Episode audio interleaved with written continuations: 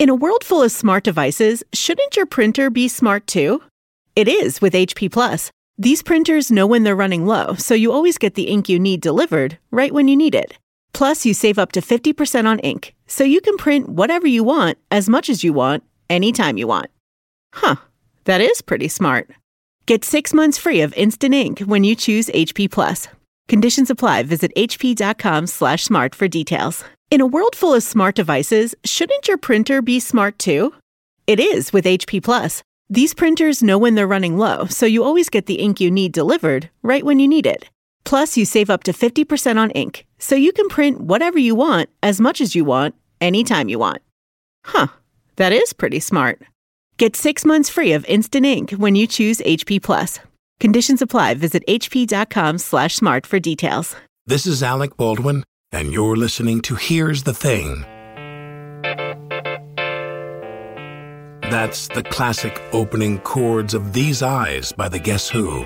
It was their breakout hit, number one on the charts, and a perfect showcase for the complex arrangements and incredibly versatile voice of frontman Burton Cummings. These eyes cry every night Arms long to hold you again. The on me, yeah. I will never be free, no, my baby, no, no. It was 1969, and for a while, the Guess Who were as big as it gets. And if you're Canadian, they're even bigger. The first huge Canadian rock and roll act, paving the way for border crossing superstars from Arcade Fire to Justin Bieber and Nickelback. It was a long road from rec hall rehearsals in Winnipeg to the top of the world, though even at 13, the precocious Cummings got a taste of glory when he wasn't in homeroom. bands when they reach a certain level of fame everything changes. I know when i was in my first band i was f- 13 14 15 16 still living at home. Uh, we were treated like the Beatles. Friday night, Saturday night, Sunday night. It was like a whole other world. Then Monday morning, back to high school and back to normal, back to earth. When you at that level it's wonderful. It's all music. It's not business yet. It's not pressure yet. It's for fun. not peer pressure. It's just pure fun for the sake of the music then I got into the Guess Who. I just I, I wasn't quite 18 yet. The Guess Who was already huge in Canada. They had had mm-hmm. Shakin' All Over, and they had mm-hmm. toured with the Turtles and Dion DiMucci, and they had toured with oh, Chuck Jackson and Maxine Brown, and all these famous people. To be the Kingsmen doing Louie Louie, and they had toured with all these people. And they phoned me. I was still 17, and they asked me to join the band. You grew up with your mother Mm-hmm, My mother and her parents. mother and grandmother. Your mother and my, grandmother. My dad was a useless drunk who beat the hell out of my mother when I was about 10 months old. It was a bitterly cold night in Canada, uh, Christmas time, about 30 below. She grabbed me, blood all over her, ran down the street a half a block to where my grandparents lived, and got me out of that hell.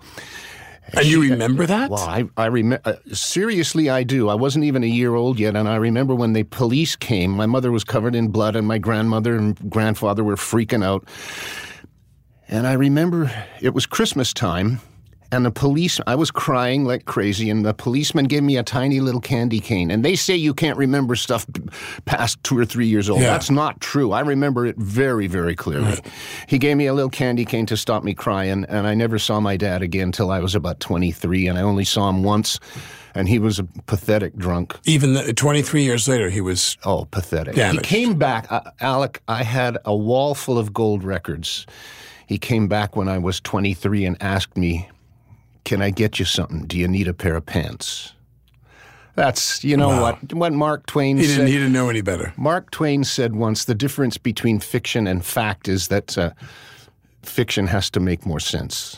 you know, that's for me that night was like playing a really bad part in a soap opera. It was awful. No, but when you're a child and you're growing up with your mom, uh, you're musical from the get go. I mean, from when you're a little kid. Bless my mom's heart, she started me on lessons when I was five. And so by the time I was eight or nine, You I was playing the sax then? What'd you play? no, I played piano. I was a piano pianist from day one. I took classical lessons. You know, I could, at one time I could play Rachmaninoff, Beethoven, whatever you put in front of me, I could sight read it the way you and I can read words. Can't do that anymore. No, I used to be able to, but I can't do it anymore. But I, you know, the funny thing was I had a wonderful piano teacher, but when I started falling into Jerry Lee Lewis and Fats Domino and uh, Little Richard, I wanted to be a pounder, you know, and she was so against that, man. She she wanted to straight ahead Beethoven and Rachmaninoff and you know uh, Für Elise and all the wonderful classic stuff. There's nothing wrong with that, but man, I wanted to. I wanted to rock a bit, you know. She was against that. You did play the sax after I played that. sax. Yes, I learned how to play sax. You get into I- a band? Why I did you bought pick a up the sax? I bought a sax for twenty bucks from a guy in West Kildonan in Winnipeg, and I figured out the fingering, and I listened to Johnny and the Hurricanes and the Rebels and some of the other saxophone groups, and figured it out myself. Now, here's a weird thing: I didn't know. Nobody ever bothered to tell me that the fingering was the same on a flute. So years later, we're doing this record called "She's Come Undone," which got a lot of airplay, and there's Of a course. flute solo in the middle. Well, I love me. that song Undone. That's me on flute. no. And, and and the funny thing was, I had been playing sax for a few years already, and we were opening a Yamaha store in Winnipeg. And they were selling flutes, and there was a flute in the glass case. So Randy Bachman, the famous Randy Bachman, taking care of business. You ain't seen nothing yet. BTO, my partner. at- BTO. At, that time, he and I were together in the. He the went on to form BTO after the Guess Who. Yeah, but he and I wrote these eyes and all those things together. So we're sitting waiting, waiting to do our show at this Yamaha store, and there's a flute in the glass case. And we loved this group called Traffic. They had a, a flute player named Chris Wood, and, and we loved Jethro Tull. I mean, we- flute Yeah, was coming Tull. into rock and roll. So Randy says, Look, man, you love Traffic and Jethro Tull. There's a flute right there. Why don't you learn how to play it? And I said, But I don't know the fingering. The Yamaha guy says, Well, the fingering's the same as a sax. I said, You're kidding me. I grabbed it. As soon as I got the aperture right and could make a note with my lips, I played it on stage that night. Oh my goodness. You had an instinct as a musician. You just I had an instinct. so. Bachman bought me a little book about chords, and he said, You damn well learn how to play rhythm guitar.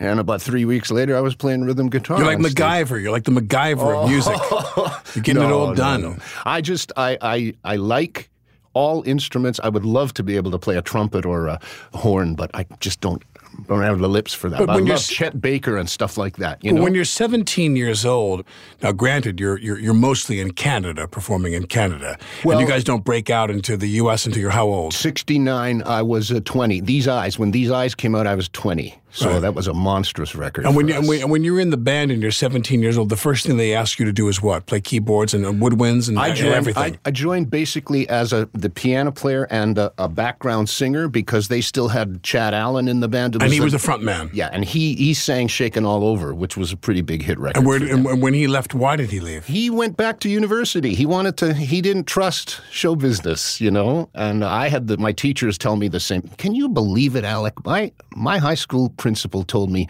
show business isn't a profession. All right. Can you believe well, that? Well, they did have a point.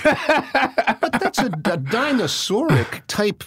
I said to him, you know what my response was? I said to him, "Well, tell that to Frank Sinatra or Elvis Presley or Paul McCartney. Right. That show business isn't a profession. No, but you- that's ridiculous. But you also have the great pleasure of music is something that you can you can enjoy completely on your own. Uh, Burton Cumming is considered a keyboard Mm-hmm. at home and get real pleasure and real joy from himself out of playing music. music can be very self-fulfilling and it's it's very very cathartic sometimes if i'm stressed or something Sure. Now, when you're 17 and they call you and you come in and do that, then he leaves to go back to university. Are you the front man then? They come to you? suddenly i'm singing everything Were you a singer prior to that? well you were in in a, the, cho- were in a choir as a boy? in the de- yes as a matter of fact i was in the anglican church choir for three four years my real training if you could call it training my vocal training came in high school. I did the tenor lead in HMS Pinafore, and the following year was trial by jury. And as you would know as an actor, these are huge, huge undertakings. It's not just a bit of singing. It's, you know, I am poor in the essence of happiness, rich only in never ending unrest. In me, there meet a combination of antithetical elements at eternal war with one another, ridden light hither by objective influences. You know, Gilbert and Sullivan, man, there was pages and pages of dialogue. Then break into a song. So I did all that at 15 and 16. Hmm. that's pretty good training. So they Even knew you could sing when you came on board. Oh, I think so. Guess yeah, Who. and the and the Deverons. Before I was in the Guess Who, the Deverons, we were we were kind of breathing down their neck, you know. But we were ah. the young guys in town in Winnipeg, so there was an echelon, and we had worked our way up to probably be in the second or third best next to them. They were so much better than anybody else. Now, can you? No, I don't- want to. Uh, I don't want to treat you like some kind of a jukebox here, but can you play for us? We just so it just so happens we have a keyboard. Here. Hey, look at this, a beautiful look at that, Yamaha that thing in front of you is a Yamaha. Now, Yes. d- now, can you play for us? Uh, what's a song you would play when you were with? Uh, what was the name of the group? The Deverons. The Deveron. What were the Deverons playing? Oh well, we were, we we did all kinds of stuff. Um, I I would try and do things that other singers weren't singing. In other words, I would try and do something like this.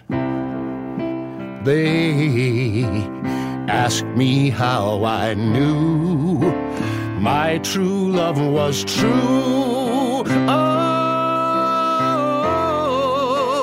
I at once replied, something here inside cannot be denied. Stuff like that, where where not great. everybody has the chops to get those notes. Yeah. You know what I mean? Or or, or things like um, oh, those Walker Brothers records. Remember the Walker Brothers? with, If you really love him, and there's nothing I can do. Don't try to spare my feeling. Just tell me that we're through. And I was trying to do the more complex songs and ballads, and everybody else was just doing. I got a gal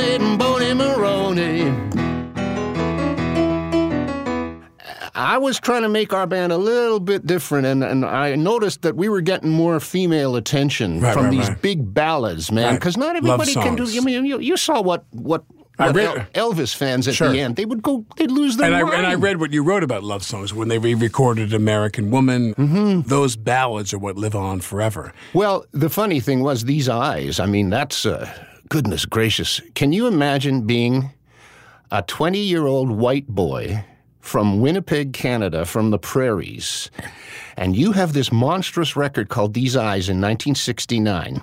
Radio is still segregated at this point. Very, very segregated. What happens? Junior Walker and the All Stars, one of the biggest acts on Motown, record These Eyes, and they have their own hit version of it the same year as ours.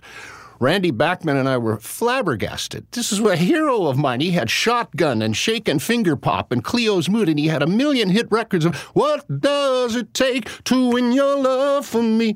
This was Junior He Walker. recorded your song. He did These Eyes, and his went top 10 in Billboard the same year as ours because his got played in urban areas where our white bread version didn't necessarily move in. Right. So when you're with the first band, uh, the Deverons, Mm-hmm. Yes. are you songwriting then? Are you a Yeah. songwriter then? I'm- I'm- Did that come easily to you? I tried and tried and tried from the time I was 14 or 15. I tried to be a songwriter. I was so enamored with. First of all, before the Beatles and the British invasion, there were wonderful writers. You know, Jerry Goff and Carole King, Pomus and Shuman, Leiber and Stoller, Burt Bacharach and Hal David, all these incredible songwriting teams. And I was such a fan of the writers.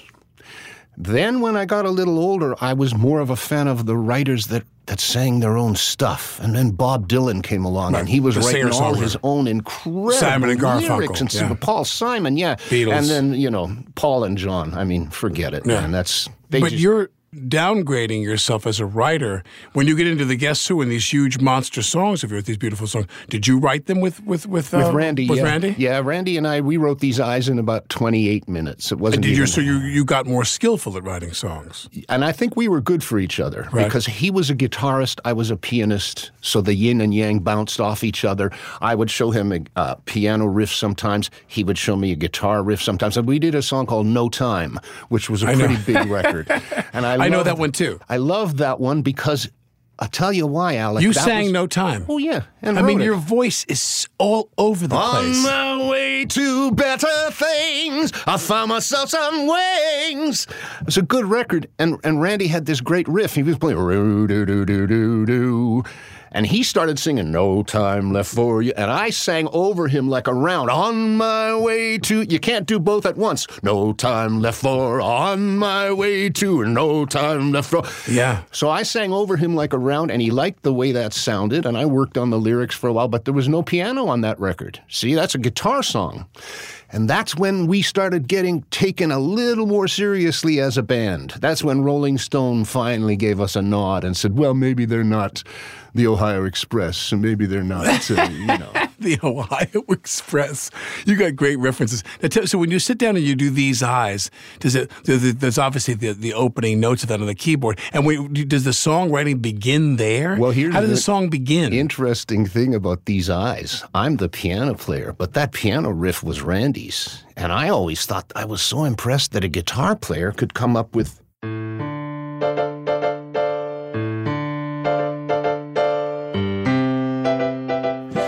Those are very clever chords for a guitar player to Right. be playing on piano. Right. And but he wanted to call it these arms, you know. So we worked on it, and I had that the energetic part in the Yeah, middle. That yeah. that that energy that was all mine. These eyes have seen a lot of love, but they're never gonna see another one like I had with you. And kept taking it up a whole tone. These and By the time it got up, where yeah. So you're seven. so you're 17 years old, and where are you playing when you're with the Guess Who? The Guess Who is playing where predominantly in those early oh, days? Uh, early days, uh, a lot around Winnipeg. We would sometimes go as far east as Kenora, 130 miles into the province of Ontario. We flew in 1967. We went to England. It was February. I just turned 19, and the whole thing fell apart when we got to England. Now, the great part was we were in swinging London in the 60s. Sure. 1967 in London. Are you kidding? Oh, I was beautiful. at the Bag of Nails one night in Soho, and I'm playing a slot machine. I'm having a brown ale. There's a guy next to me with pretty long hair. I didn't really look up, and I'm playing a little more. Finally, after about 10 minutes, I turn, I look. It's Bill Wyman from the Wow. Stones. And he's just in a pub, Alec. In Yeah. a pub, having a drink, Have- playing taking a break. slots. Yeah. We did a little film with The Who in some club, and that was the real British invasion days. And I was only 19, and I was taking it all in. We're loving it. When you come back, the scope of the Guess Who broadens. We came back in '67, uh, beaten, beaten and ashamed, and I was I was ashamed to leave the house for a week because everything had fallen apart. We plodded on through that summer of '67. We were just about ready to break up as a band, and along comes CBC Television, Canadian Broadcasting Corporation. Sure. They offer us a weekly half-hour show for 36 weeks. No. Yeah. And that saved us. We got out of debt, paid for our lovely silk suits, which we were still trying to pay off, paid for our lovely amps, our new guitars. You did 36 half hour shows. Mm-hmm. So that's 18 hours of shows. What do you play for 18 hours? Oh, every week we did what was ever on the charts. We weren't writing a lot of our own stuff Oh, I see. yet. You're doing so covers. we would do Van Morrison. When we went to New York for a trip, we'd come back and we'd do songs by the Everly Brothers because we had seen them in New York. We'd do Van Morrison because we saw him. With, whatever was on the charts, we had to learn about 12 new songs every week. You know, we at one point, Alec, we were doing four one-hour shows a night, and I was doing all the singing. We'd do six, 60 minutes what was your on, secret? 10 minutes off. My secret was I was 18, 19. And you have a very durable, durable I, I- voice. I, still smoked cigarettes. I drank beer. I uh, I did all a lot of the wrong things for a singer. you sang those songs and you smoked cigarettes? Mm-hmm. But but here's the thing: I sang all the time. Right. So it's like running or high tuned. jumping or pole vaulting. If you're doing it all the time, you man, were always in tune. yeah. So what year do you go to the next spot where you're, you're in the U.S. market and you're going to start to Interesting story. So we did the television for one year. Right. Okay. We got we got great chops from that because we had to read read some music, Some nice learn, clothes. learn all the different. We were doing things from the Fifth Dimension to to Van Morrison. What to, did you do from the fifth dimension? Oh, up, up, and away. Paper cup, paper cup. Uh, so very, very sort. Um, last night I didn't get to sleep at all, and uh, some they had some great, great records, man. So Yeah. sweet blindness and uh, I love parade down to a stone throw picnic. So I will tell you this: we did the TV show for one year. They wanted us back the second year. We said, absolutely, this is steady money, no traveling, right? We're in our hometown. Second season starts. The producer, bless his heart, he said, I know you and Randy are writing some songs together. You've got a national audience here, captive audience, every Thursday at 5.30 for half an hour. Why don't you do a couple of your original songs on the show? As irony would have it, as Cinderella, Cinderella stories are written this way, one of the ones we chose to do was These Eyes. Our producer, Jack Richardson, who lived in Toronto, whom we had not really met yet, happened to be watching the show that day and heard the song and believed so much in the song, Alec, he mortgaged his house to fly us to New York and record our first album for RCA. And after These Eyes, everything changed. When you first performed in the U.S., where did you go? I mean, in a big venue. Well, we we did. Uh, we started off in New York at the Felt Forum. Well, we weren't able to sell out the entire Madison Square Garden, but there's a great place called the Felt Forum where, where the Doors played there Sure. and the, the Kiss at the beginning and everything. So we started at the Felt Forum. As things got bigger for us, we started playing some of those big festivals. And I'll tell you, uh, that people ask me sometimes, "What's one of your greatest memories of the career you've had?" I'll be 70 this year, so I've got a lot to remember. Sure. The Seattle Pop Festival, Alec. May of 69. Wow. We got to play all three nights. It was 80,000 people. Now, at that time, that was a lot of people. For Sure. We only had these eyes yet. On the strength of one hit record, we got to play all three days. Listen to this The Byrds, the Burrito Brothers, Bo Diddley, Ike and Tina Turner, Frank Zappa and the Mothers, the Jefferson Airplane. It's a Beautiful Day, the Youngbloods. And the last night, Led Zeppelin and the Doors. Wow. Both on stage, Oh back to back. God. So you go there on the strength of one song, as you say. What are some of the songs? The other songs? well, but right. I mean, so what are some of the, some of name a couple of the other songs that weren't these big hits? Because you have a lot of songs that that I remember that are beautiful songs. No Time and Undone and And we had a huge record called Clap for the Wolfman, which was a bit of a novelty, but we had been on Midnight Special so much. I got to be very good friends with Wolfman Jack. Sure. He was a fascinating guy. We stayed up late a few nights, drank beers till toasting the sun coming up, and um, he- I couldn't get enough of hanging with him because he knew everybody. He knew all my heroes personally. He knew Duane Eddy and Bobby Darin and all these people that you know the early days of rock and roll. So his stories were endless. And after being friends with him for a while, I uh, came up with these lyrics, Clap for the Wolfman. It went top five in Billboard. It was kind of a novelty little thing, but we didn't see it coming. Right. We, never, we didn't see American Woman coming. We didn't see it coming. Number one in Billboard for three weeks? Whew. I, I never would have even imagined. know, like every band in their early days of success.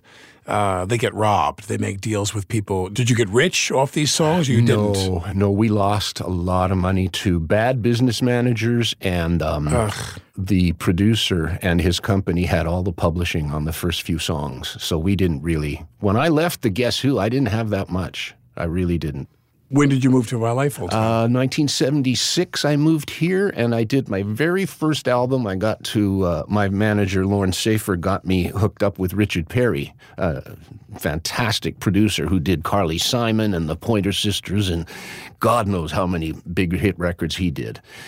So he did my first album. He did Stand Tall, and I'm Scared was another song on there. And uh, that was fantastic working with him. Now, along the way, did you get married? Do you have any kids? Do you have a I'm, family? I'm married. I got married in 81, I guess it was. Yeah, we're still married. No kids. No, my Right. wife's a homeopathic doctor. We're far too busy. The, the dogs are enough to, to look there after. We have two dogs. We've always had two dogs Right. through the years, and um, we're both far too busy. And, and you know, some people they have kids before they realize they don't want them, Right. And then it's too late. We talked about this ages ago, and, And uh. I, I don't, I don't, uh, you know, people say, "Oh, don't you, uh, don't you want to have a kid? And, what about your legacy?" And you know what? I've, I've, that's never songs are your doesn't keep me awake at night. Sometimes late at night, when there's nothing here except my old piano, I'd almost give my hands to make you see my way.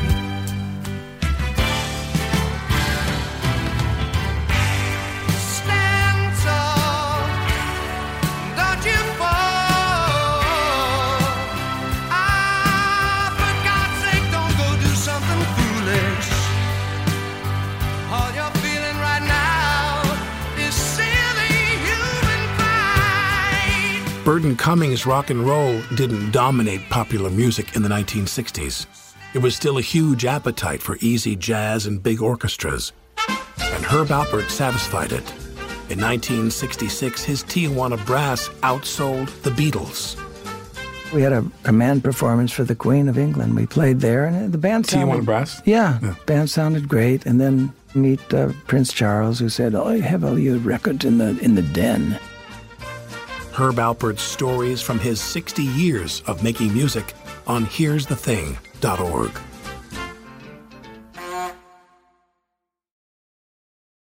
Hi, I'm Alec Baldwin. Don't you think it's cool to care?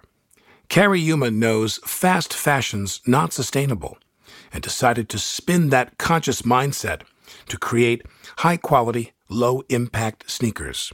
Their best selling Aka style is the perfect durable sneaker for dressing up or down, pairing a fresh look with broken in level comfort.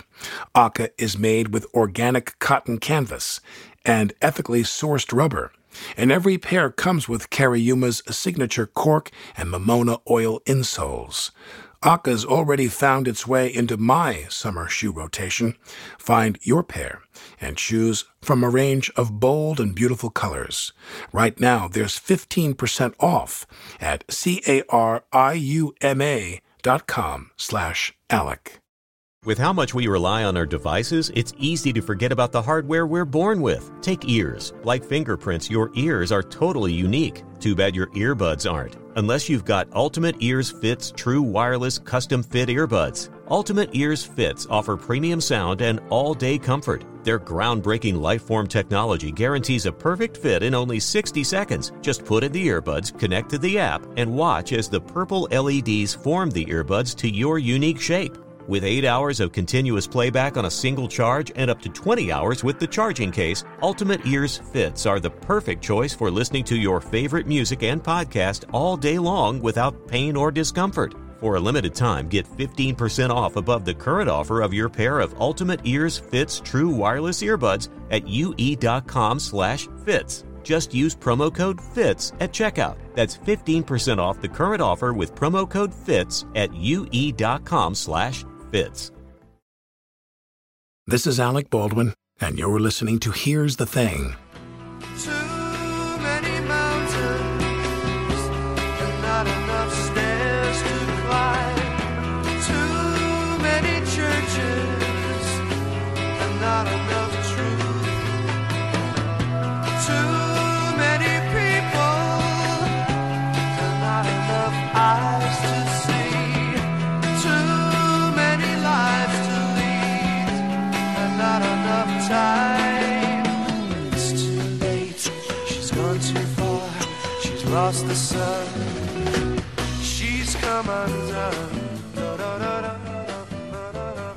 Burton Cummings' main songwriting collaborator in the early years of the Guess Who was Randy Bachman, the band's guitarist. Their collaboration changed the sound of the late 60s, but their differences in temperament ended up pulling the band apart. Today, the men have reconciled. Here's Bachman alongside Cummings as they're inducted together into the Canadian Songwriters Hall of Fame. grateful to meet this guy who was born to be wild when I was born to be mild, and together we put something out that was kind of magical. I'm really thrilled at that. But it took a long time to get back there. We fell out. Um, Randy, um, Randy turned Mormon in '66. Now, where's he from originally? He's from Winnipeg right. as and, well. and how did that happen? Well, we were playing in Mormon? Regina. We spent the whole summer of 66 in Regina. How about this? Seven guys in two hotel rooms, four in one room, three in another. Uh, we played every single night that summer. We'd drive to some tiny town, play for 100 people, pack up our stuff, drive back to that same hotel the whole summer. That was my introduction to the, the luxury of the road. Yeah. Yeah. Two months of absolute hell, but it toughened us up and it toughened my voice up. But Randy married a Mormon girl in 66, and everything changed. Between him and me and between him and the rest of the band. First of all, now he wouldn't he wouldn't ever have a Coca-Cola again or a cup of coffee, nothing with caffeine. He would not want us to have a cigarette within 50 feet of the bus. You couldn't have alcohol, you couldn't do this, you couldn't do that, you can't do this, you can't do that. And Randy just turned into a scoutmaster. And that's not cool in And he- rock and was he roll was he kind of the opposite of that before that? Was he? A, a No, pretty- he would. I mean, he wasn't a wild man. No, he wasn't a wild man. He'd, he'd have a vodka and orange juice with you and maybe smoke a pipe. But but suddenly, he was this taskmaster, and it just got it just got ridiculous. You know, we were still writing songs, but. The, the joy and the love was gone out of it, and he and then he tried to, to convert the rest of the guys in the band and taking it wanting us to come to the temple with him. You know, hey man, I'm I'm the easiest guy in the world to get along with, but you're not going to convert me to some new religion, you know, because you are. And and as close as Randy had and I had been, it was over at that point. He just got completely immersed in the Mormon thing. From that point on, how long do you stay together before you break up? Oh, it It's was all still over another three years. Oh. I mean, we he met her in '66.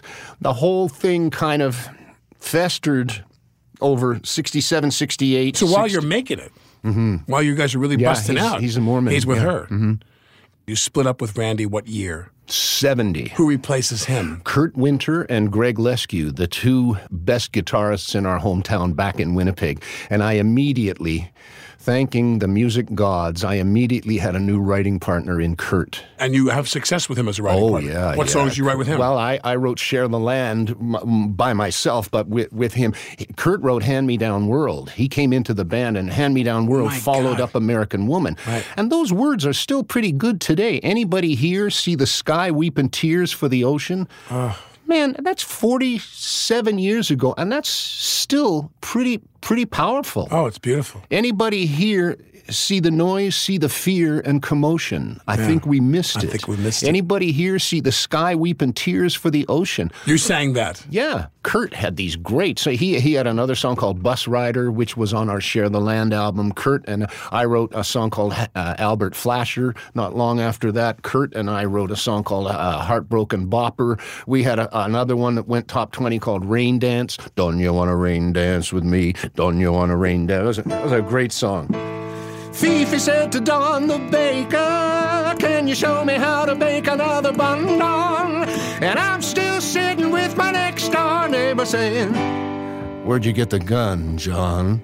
Don't you want to rain dance with me? So we, we had a bunch of records that were did very very well. Um, another one called Star Baby, um, and we kept getting asked back on Midnight Special. So that's how I knew we were doing okay because that was a live show. You had to play live on there. But Share the Land, you wrote together Share the them. Land, I wrote myself. You wrote Yeah, that- you that was yourself. a big big record for me, and they still, How does a song like that begin? they still call it um, one of the anthems of the hippie era. but but how does a song like that begin? Have you been around? Have you done your share of coming down different things that people do? Nice, nice way to start it, but you gotta have that hook, you know. So it was, there was the hook. Maybe I'll be there to shake your hand. Maybe I'll be there to share the land they'll be giving away when we all live together. We're talking about together now. That one came quick. Yeah. About 20 minutes, half an hour. No, you're kidding me. No.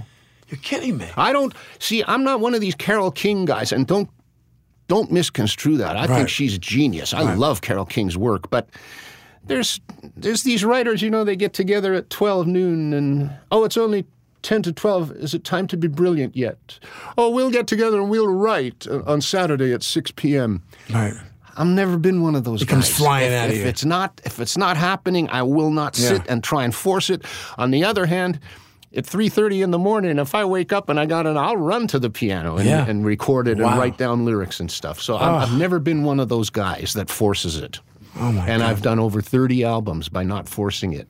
Who were some people that you worked with, like that? Whether you played with them, opened for them, they opened for you. Eventually, doesn't matter.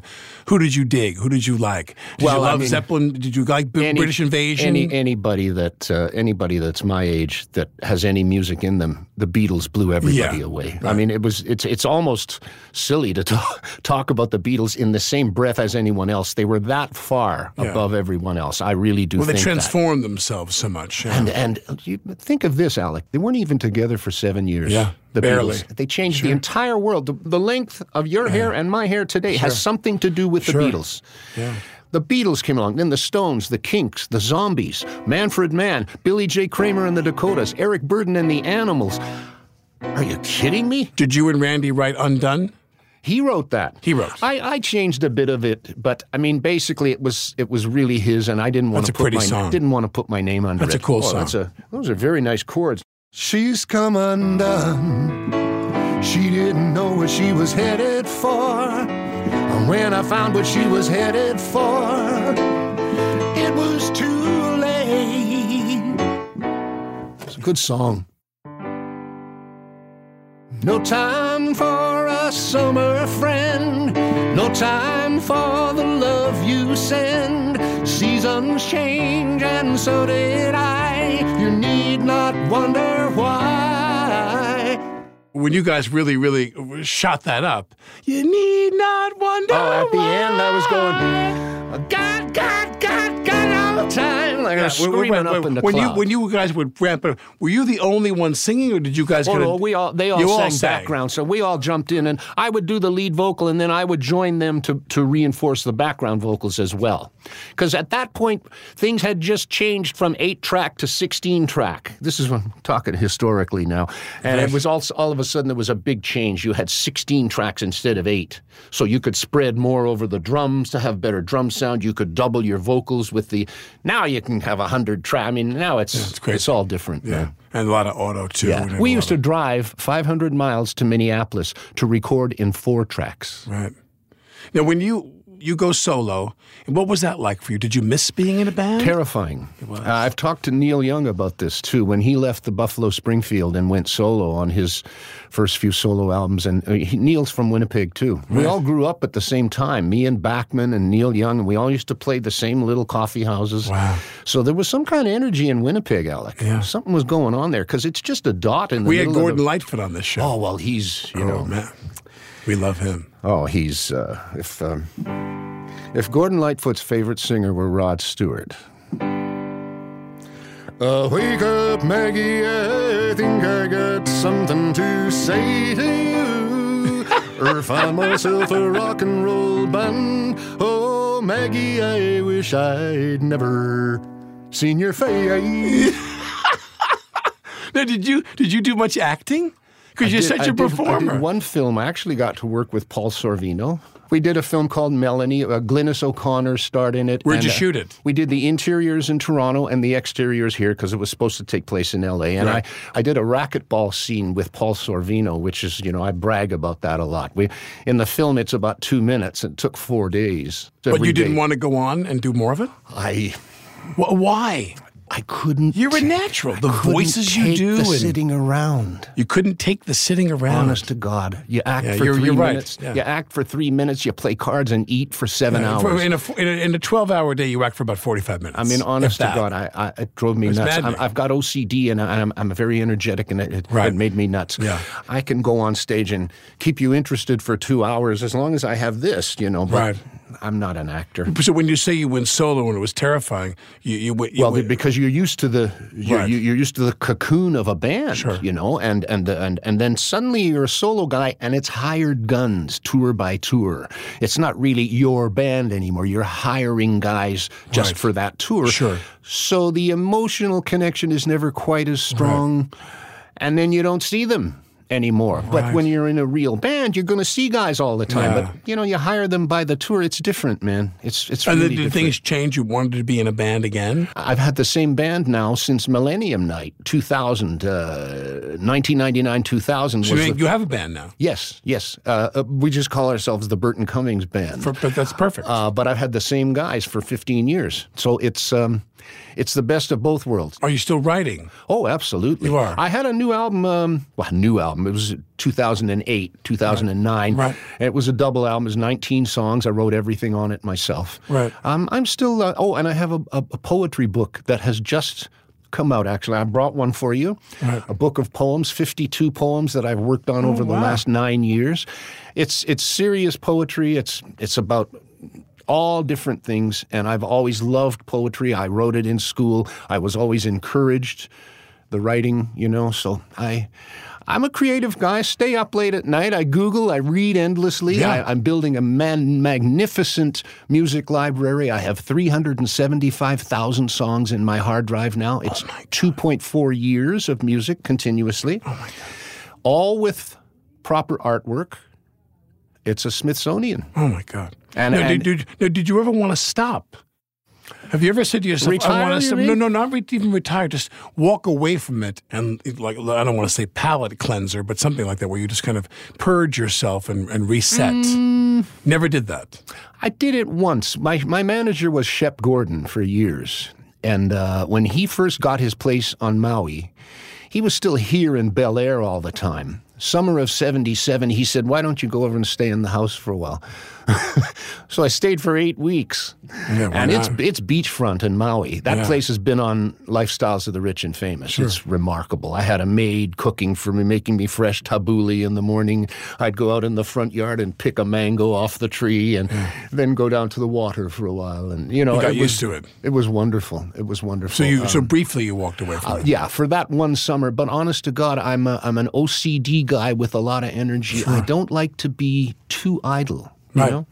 When you perform live now, and when you go in front of an audience now, how does it feel? Does it feel the same in general? Is it always the same? You know, there's a lot of times, Alec, I will be on stage. It'll be a Saturday night. It'll be about nine o'clock. and it'll take a- that's me right back 50 something years to the same feeling I had in the North It's End. nine o'clock on a Saturday. Oh, there you go. Uh, you know, it's it's honest to God, I get that same feeling that I did when I was 14, you know, fif- 55 That's years ago. So when you perform, you still get excited. Oh, absolutely. And nervous, too. Really? I'm honest to God, my hands still sweat.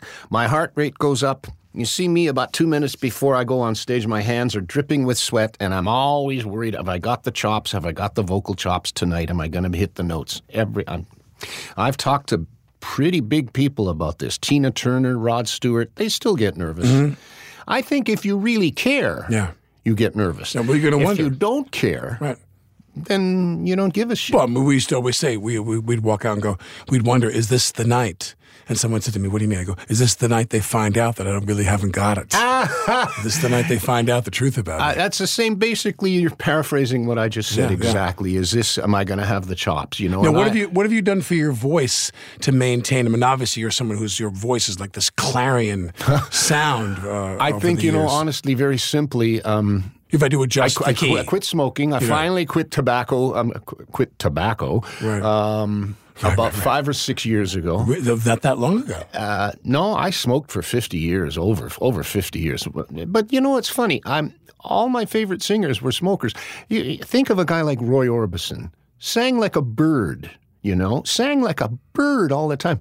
Chain smoker. Good God. Never would have thought Sinatra. of it. When I was in the Deverons, we got to open for Roy Orbison. This is about 1964, 65 in Winnipeg. I wasn't even in the Guess Who yet. We got to open for Roy Orbison. And of course, I stayed later and I wanted to talk to him after the show.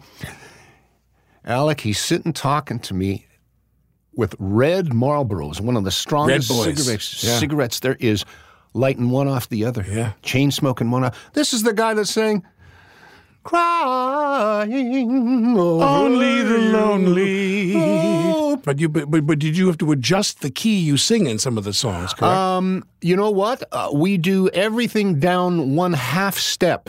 That's not bad for No. 40 years. right. Yeah. Um, we're still doing most of the songs just a half step down, and that that wasn't even me so much as my band. They like to do things a half step down because they have their own singer. They do a lot of gigs when I'm not around. Right. They have their own singer, and he does a lot of Beatles and Zeppelin and stuff way up high, and he needs that extra half step down. And I, I must admit, you know, um, songs like "Stand Tall" and "These Eyes" they're they're a little tougher to do now. Sure. forty plus years later, but that half step allows me to. I'd rather do the songs a little bit How does lower. Stand Tall sound half step down? Oh goodness, let me see. Well, Sometimes late at night. never been this blue. Never knew the meaning of a heartache, but then again, I never lost a love before. You're waiting for me to go way up there. No, no. Stand tall, don't you fall. For God's sake, don't go do something foolish. All you're feeling right now, silly human pride. Well, Wow. No, no, no, no, no.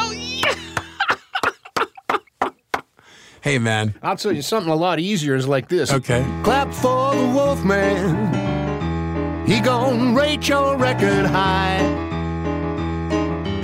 See, that's a lot easier. You sing two notes, and people go, I know who that is. Wow. I know that song, you know.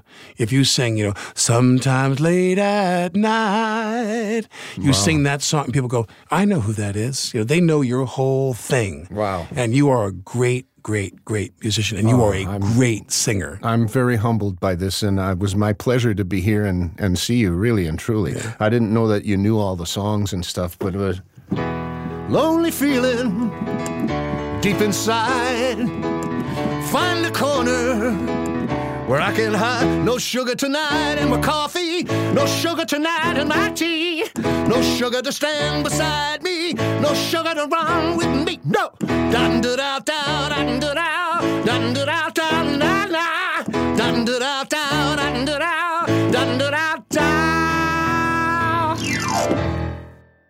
Burton Cummings. I still had more questions, so I called him up to hear how life on the road feels when you've been doing it for 40 years, and when everyone wants to hear the same four hits. I- you know, the thing is, I've been asked a million times through the decades, don't you get tired of singing the same songs over and over? Maybe some people do, but I certainly don't. And here's the thing: don't don't people remember how hard it is to get a hit record in the first place? right. Right. I mean, it, the odds are stacked against you, no matter who you are, as far as getting a hit record. So why would I, why would I even think twice about not, you know, not wanting to perform them for the rest of my life? I'm thrilled to get out there and sing the songs that everybody knows. Yeah, exactly, exactly. I mean, you know, like you said, that's a very good point. How hard you worked to get a hit in the first Well, I mean, the thing is that the odds are stacked against you, and and and that was back then when a lot of people had hit records. There are a lot less people today having uh, to have a hit single today. It's like jumping through hoops. It's almost impossible. Yeah. Well, it's also like classical music, anything good, anything great, like, uh, you know, Beethoven's Fifth, it doesn't matter. You're not going to listen to it every day, but you can come back and hear it again and appreciate what it has to Absolutely. offer, whether it's beautiful pop music or rock music or what have you. Now, the other question I have is I looked at your book of poetry that you gave me, which was very nice. I appreciate that. But the question that I have is that how do you distinguish what's poetry and what's lyrics? Well, that's a that's a very good question too. They're, they are completely two separate universes. When I'm writing a song, I'm already thinking of melodies to go along with whatever the lyrics might be. Whereas with poetry, it just has to stand by itself. It doesn't have the backing of a band with drums and guitars and melodies and you know uh, the, the the same shading that uh, poet, poetry just has to stand as words on paper. Right. So I, when I'm writing poetry, it's a completely different thing. I'm I'm hearing it as I write the poems. I'm hearing them in my own head, and that's the way. When someone reads a poem, they're hearing it in their own voice. You know. Mm-hmm. Whereas with songs, it's a, it's a completely different situation. The lyrics have to marry to the tune. You've got to put two things together. It's more than just words on paper. Whereas with the poetry, it, they have to the, the words have to be very strong. They have to convey some kind of a message that makes the reader think something. And you find with poetry, you can do whatever you want. It's a different world, you know. Songwriting and poetry, two different worlds completely. Uh, I like both. I wouldn't say I prefer one over the other, but I've probably had more experience writing songs because I've done over 30 albums and written most of the stuff myself. Have you ever thought about singing your poems? Um, no, I they just don't, they don't lend themselves to they don't lend themselves to vocal.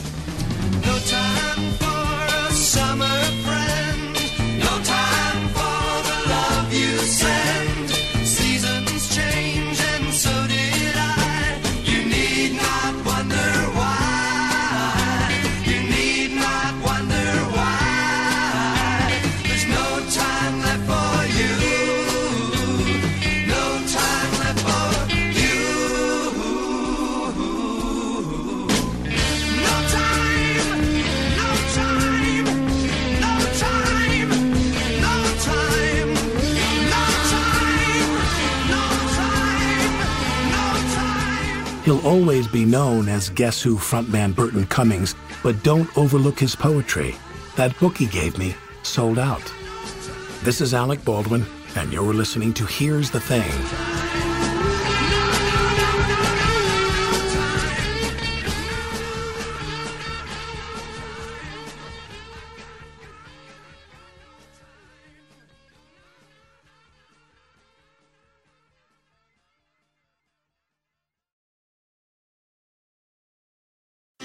Okay, fine, I'll fess up. All the new summer stuff I got, it's on sale at Kohl's. And the deals are so good. Like our Sonoma Goods for Life patio furniture, it was 30% off. Got 30% off backyard games, too. And even picked up grilling tools for 20% off. Best part? I saved an extra 20% and got it in an hour with free store pickup. So now we're all set for summer, and I'm pretty sure we've got a cookout planned every weekend. Select styles 20% offer ends June 27th. Some exclusions apply. See store or Kohl's.com for details. The world is filled with stories. But the best ones are the made up ones, and that's why there's This Is Americans Live, the new improvised comedy podcast from Will Ferrell's Big Money Players Network. Hi, I'm Aria Thiers. And I'm Andy Harris. Join us every week as we use our trusty random sentence generator to inspire us, creating a series of scenes before your very ears. What will happen? I don't know. What will we learn? Probably nothing. Will it be funny? I hope so. I need this. It's This Is Americans Live, a new comedy podcast from Will Ferrell's Big Money Players Network. Listen to This Is Americans Live on the iHeartRadio app, Apple Podcasts, or wherever you get your podcasts.